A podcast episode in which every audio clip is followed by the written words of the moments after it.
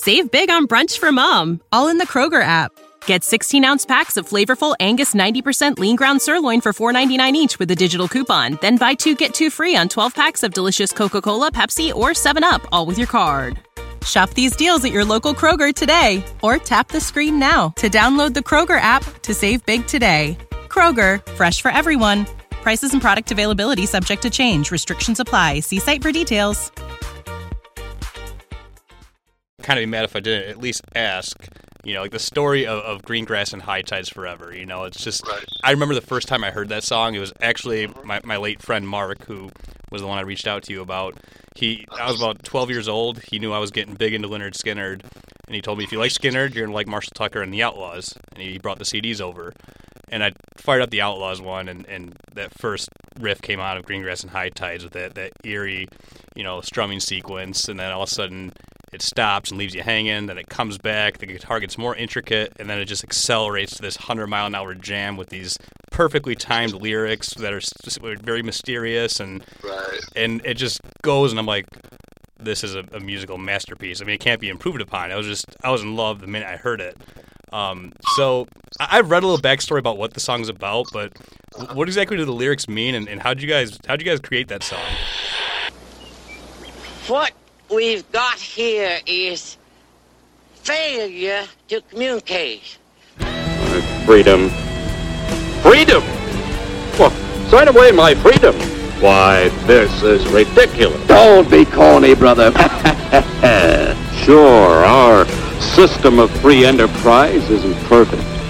But before we throw it away for some imported double talk, let's turn the clock back a few years to see what it's done for us.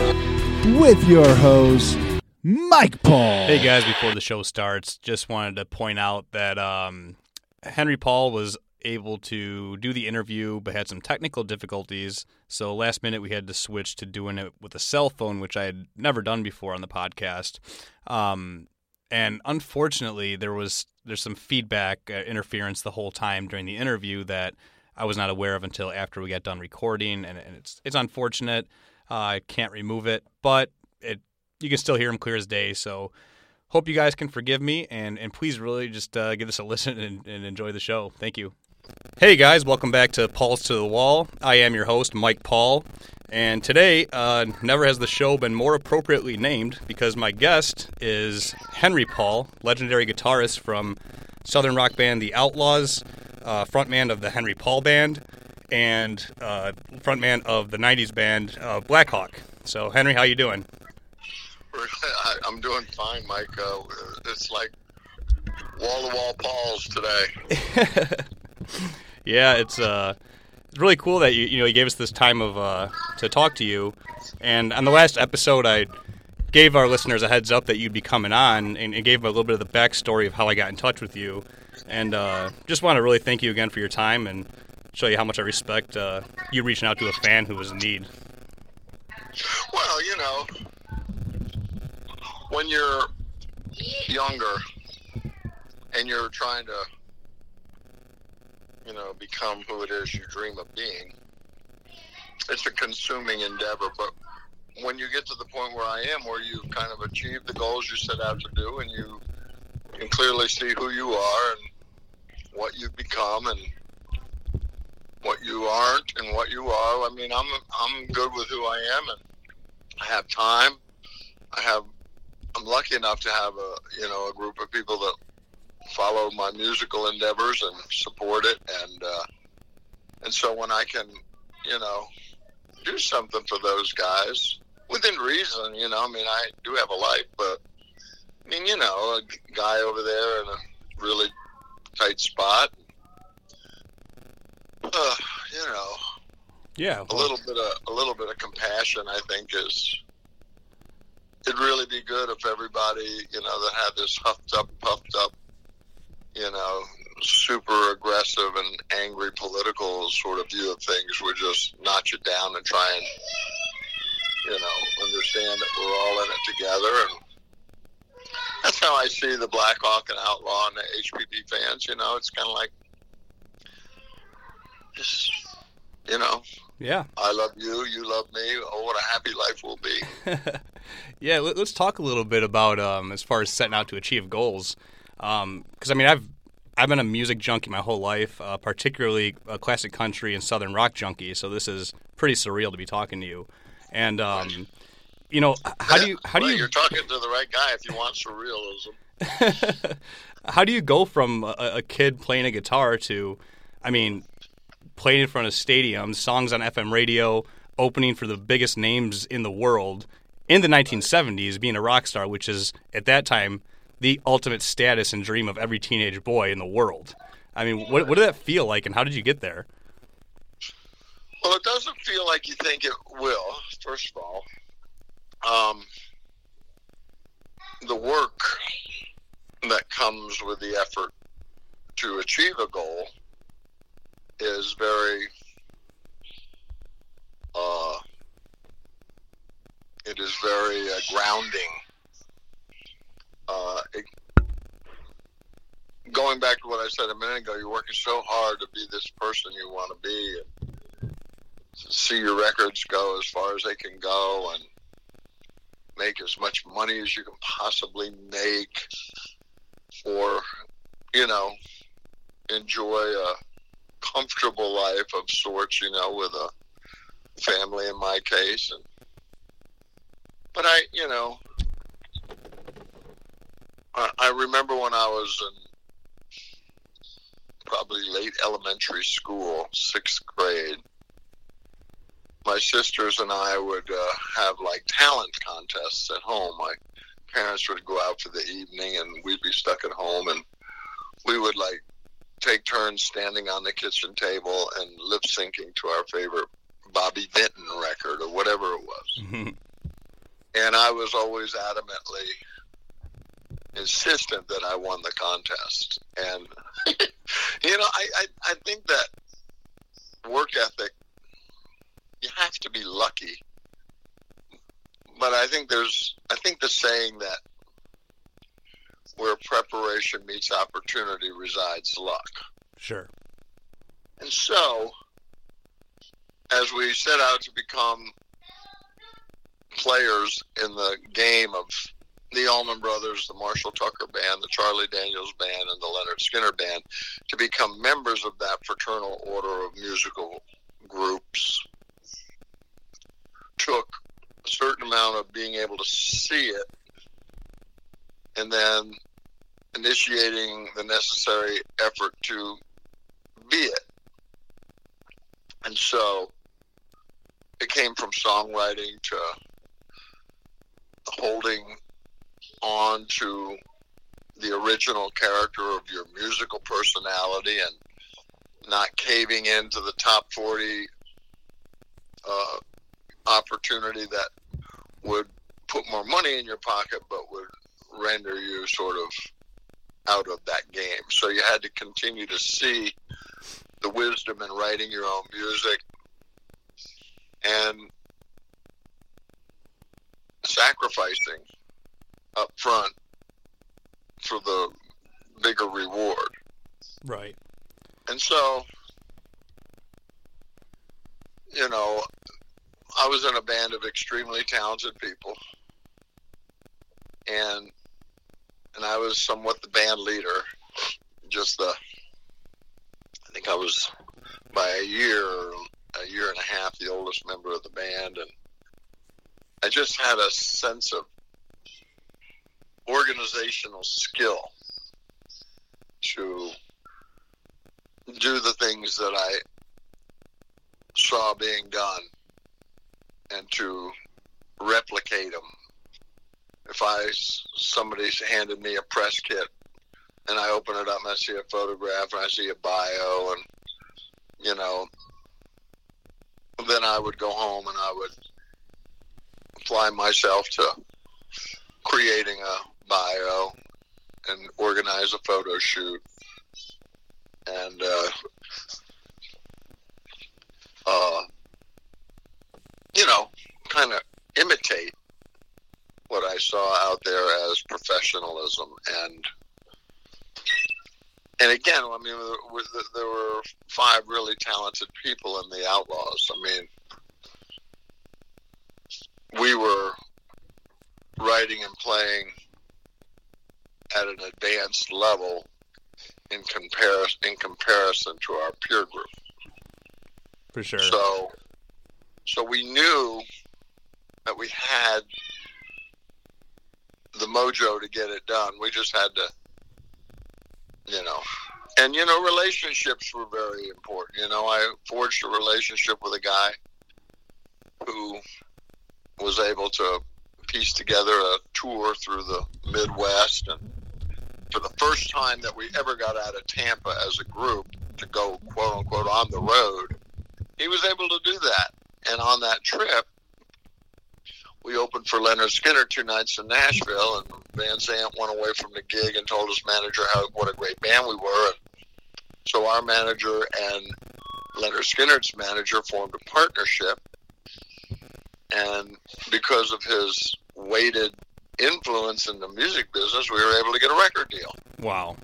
So, I mean, it was just like you can say luck, but I mean, you had to orchestrate it. Oh, of course. And then, and then when you go to open for Lynyrd Skynyrd for two nights, you you, you got to be great. I mean, why would Ronnie go away from the gig and say, "Wow, I just saw a band that blew my doors off," and you know, and they have themselves a, a free bird right? Making reference to Green Grass. Exactly. So, so you know, and that once once you get that, you know, if Clive Davis comes down and sees the band and waves his pontifical orb, you know, or you know, and you know his magic wand, and then spends a million dollars promoting you. Well, then at that point you're in the game. Once you get in the game, you got to try and stay in the game. You know, you have to continue to write to write songs and put on a good show every night. And Try and get along with your coworkers and not, you know, do something stupid. There were a, quite a bit of stupid things done, but I mean, they weren't unusually stupid. They were typically dumb. Right. And and so when I left the band in 77, I had relationships with people.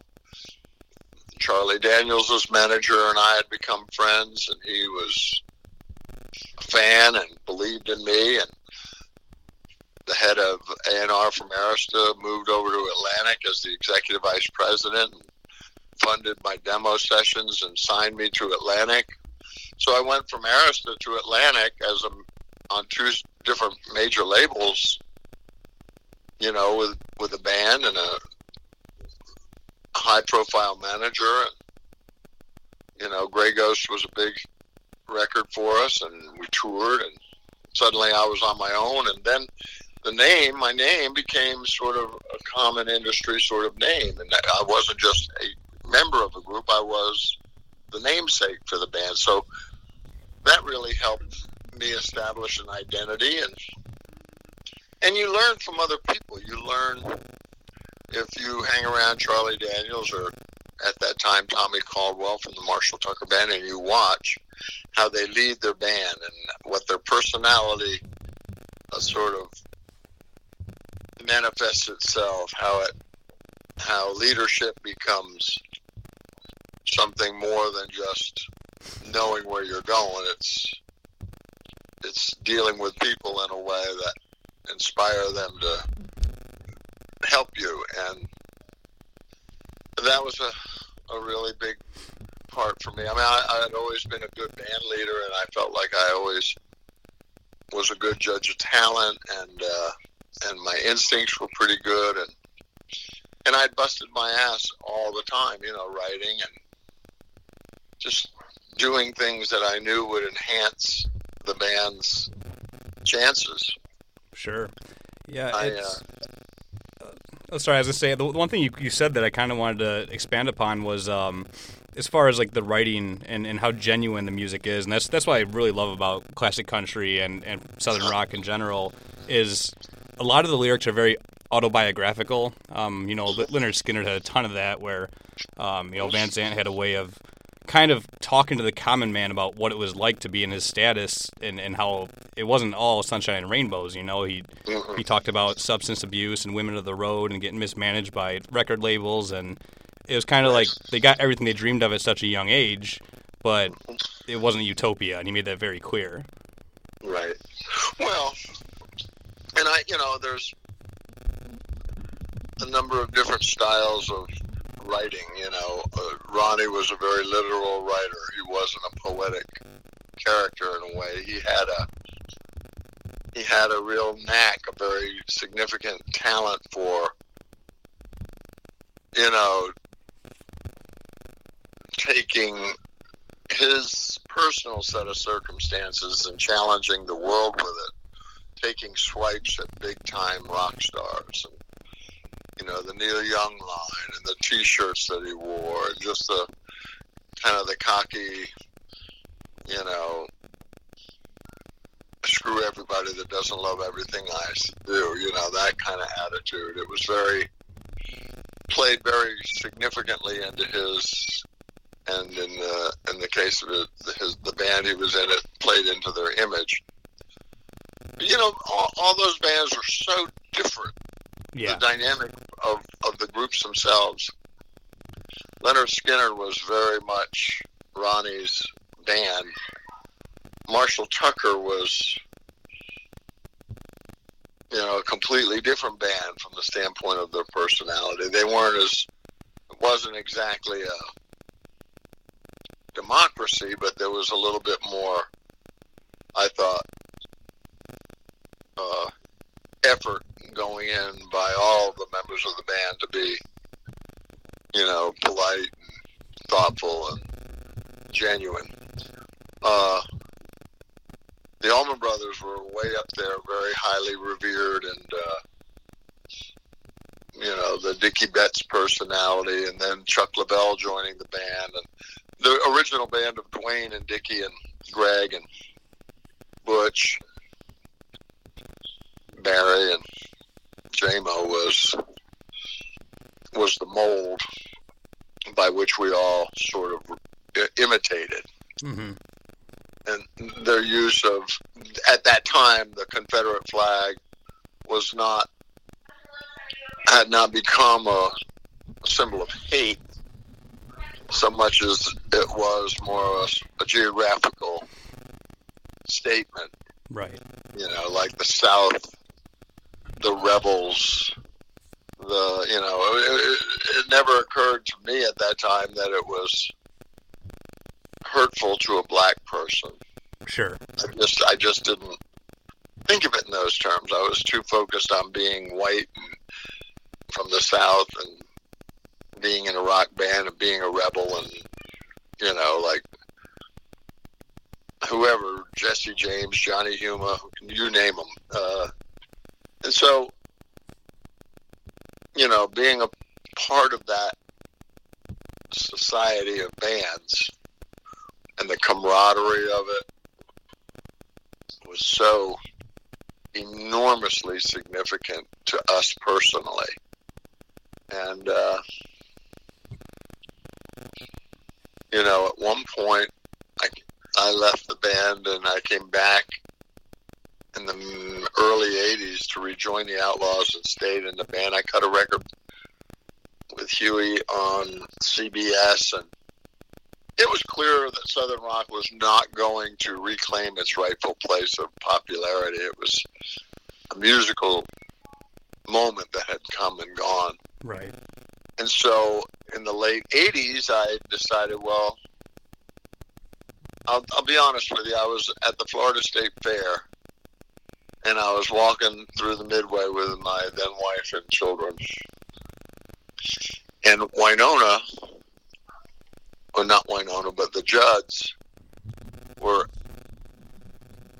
the opening act for Ronnie Milsap that day at the Florida State Fair. And I was, as I walked by the, the grandstand where people were in line waiting to get in, I was looking at these people and I thought, those people look like my fans. Those people look like fans of the band I've been in. And we can't find them anywhere, but there they are. Hmm. And so I decided I was going to go to Nashville, and I had always loved country, and I was more or less perceived as the country music influence in the Outlaws and the Henry Paul band. And so I declared that I was going to go to Nashville and I was going to become a country singer because I loved it. And one of my early goals in music was to try and initiate, you know, try and not initiate, but try and move country music into the popular musical landscape, much like the Eagles did, or Poco, or you know, going back to the Allman Brothers or whoever. So, so going to Nashville to me was a was a very natural move. Uh, all I had to do was declare that I was going to go and do it, and so I did. So I drove up there, and I it was a 700 mile trip one way, and I'd stay for a week. And my manager had a house up there, and I'd stay with him, and I'd write four or five songs, and I'd come home, and I'd go up in my studio and demo them, back and forth. A week in Nashville, a week at home, you know, a week in Nashville, two weeks home. And I did that for a year and compiled a catalog of songs. And my manager was playing my stuff to Tim Dubois, who was the head, the new head of Arista Records, Nashville. And he loved my voice and he loved the Outlaws and he thought I was, you know, physically. Uh, ah! My five year old. That's funny. That's awesome. Watch this. Here's how we load it. Oh, you blow it up? Oh, nice. Watch it. Woo! What a cool toy. I know the feeling. But it, it, and Tim, the head of the label, said, "Look, Hank, I'm gonna, I'm gonna sign you my label. I don't know exactly how this is gonna play out, but I am going. I'm committing to you that I'm going to sign you to Arista." So I was thrilled. He said, "Do you want a pub publishing deal?" I said, "Yeah." I mean, my income was, you know, spotty, and I was between bands, and things were a little stressful, and so I signed with EMI Music as a songwriter. And I got a, a fairly substantial annual check, and it smoothed out everything in my life personally and economically, and uh, and Blackhawk became. You know, was born of that commitment from Tim and his relationship as a songwriter with Dave Robbins and Van Stevenson. Tim and Dave and Van had written a number of songs together for the group Restless Heart. And Tim was Restless Heart's producer, so gee whiz, guess what? I'm their producer, and I'm going to write these songs, and I'm going to love them and cut them on the band, and they're going to have hits, and I'm going to do well as a writer. That's kind of how Nashville worked. sure. And so when Tim asked me if I'd consider being a part of that trio, being the lead singer with Dave and Van, I said, yeah, I've been writing with Van, especially at that point, and I knew Dave, and for sure, you know. So we all woodshedded and wrote a bunch of songs and went in and recorded them, and the first record sold a couple, two, three million copies. Wow. You know, so now I've gone from the Outlaws, the Henry Paul Band, back to the Outlaws, to Nashville, and and it all came from instincts, being prepared, being in good physical and mental health. You know, just being ready. You know, and looking like a duck and quacking like one and showing everybody your web feet. By the time you know, you were out there on the radio and doing well. And, and let me just say, the Blackhawk thing, I was 43 when I signed with Arista the second time. And along with Ronnie Dunn and Hal, Hal Ketchum, I was one of the older guys in the 90s country wave. Those three guys were, we were all very closely, chronologically the same age that would never happen today, Right. ever. So, so people kind of made decisions based on talent, and we were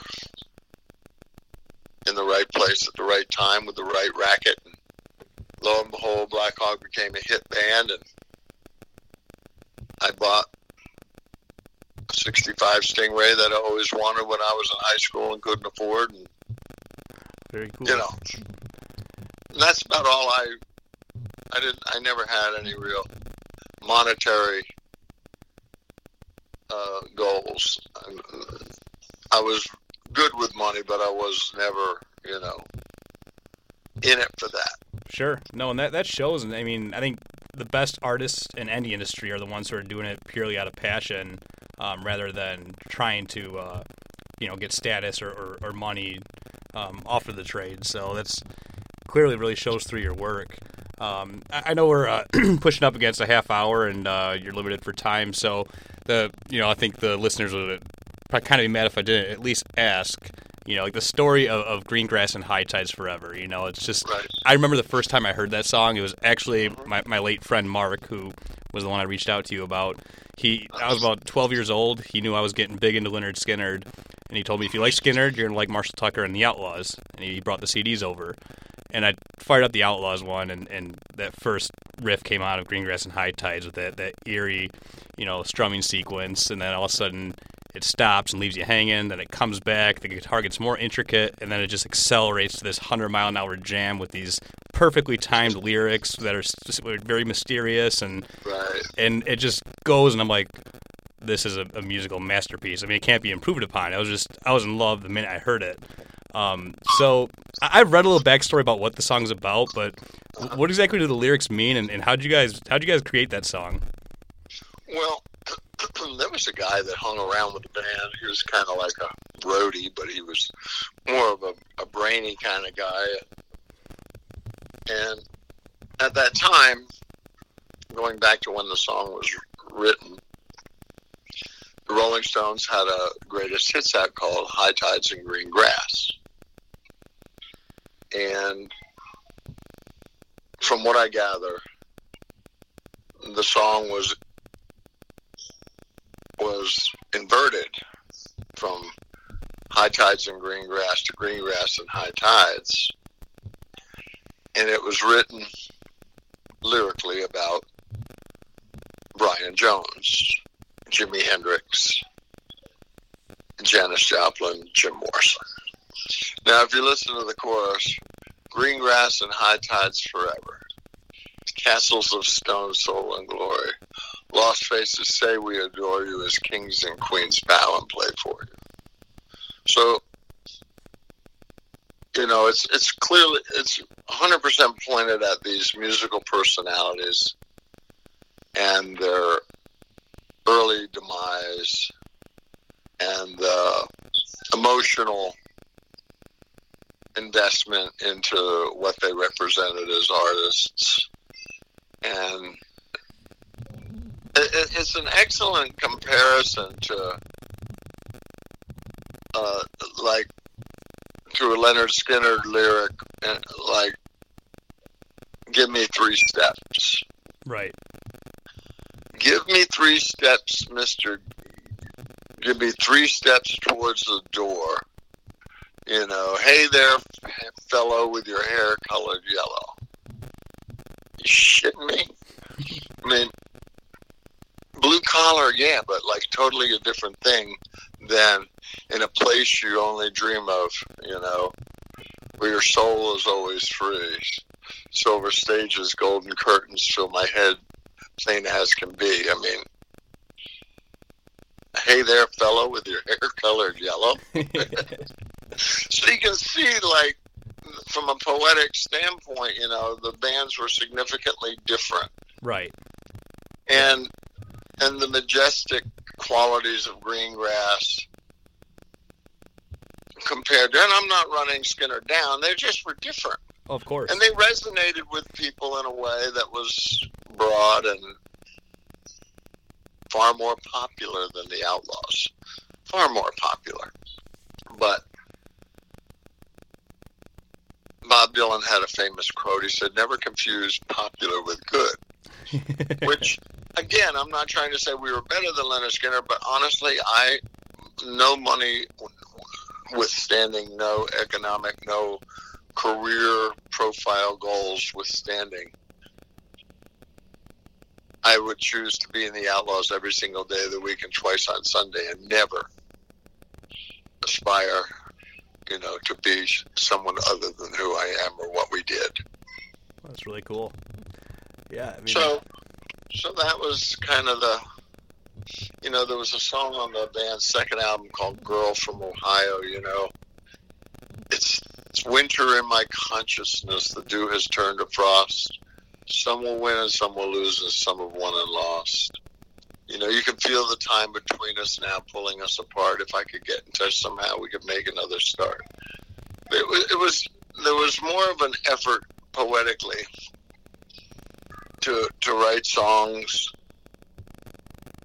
in a form or fashion that we were, you know, trying to compete maybe with Don Henley and Glenn Frey, or maybe Neil Young and Stephen Stills, or David Crosby or Roger McGuinn, you know, to where, you know, you had this pop sensible sense of good or not good enough, and you always worked at trying to be as good as those people, you know, whether it was Dan Fogelberg or Gordon Lightfoot or whoever, Bob freaking Dylan, you know. right.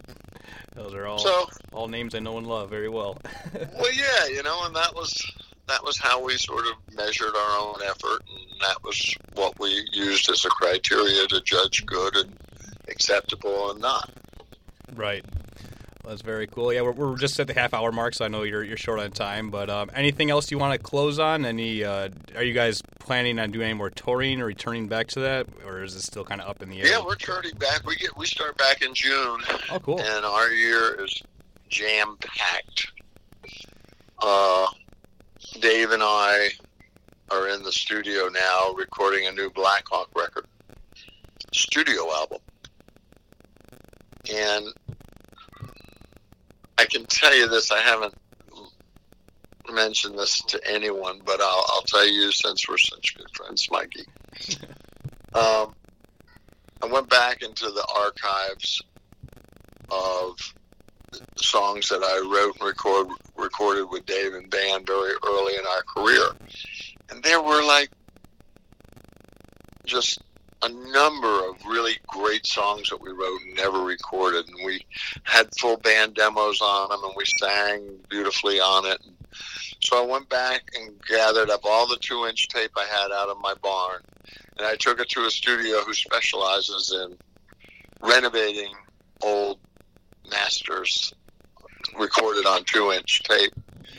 And I've got like 30 sides of Dave and I and Van. Wow. And I'm gonna I'm gonna pick. Dave and I are gonna choose probably eight or nine of the best songs that Dave and I and Van wrote early on in our career and didn't record. And then there's probably four or five new things that we want to record, and we're going to release a new Blackhawk record featuring basically Dave and I and Van. Wow, that's, So- that's incredible. Yeah, it's it's really exciting, and uh, we're not on a major label, and you know it'll go largely unnoticed. But but for the fans, for the people that love Blackhawk, I just know they're going to absolutely love hearing Van and I and Dave sing again. Oh, for sure. I know I will. That's so cool. Well, Henry, thank you so much for your time. I really appreciate talking to you. And uh, yeah, I'm gonna check out your your touring schedule. And if you get anywhere near Chicago or Madison, hopefully we can uh, make it work. I'd like to get out and see you guys. Yeah, undoubtedly we will. And uh, thanks for your uh, love of music and your uh, appreciation and uh, affection for our music. Oh, of course.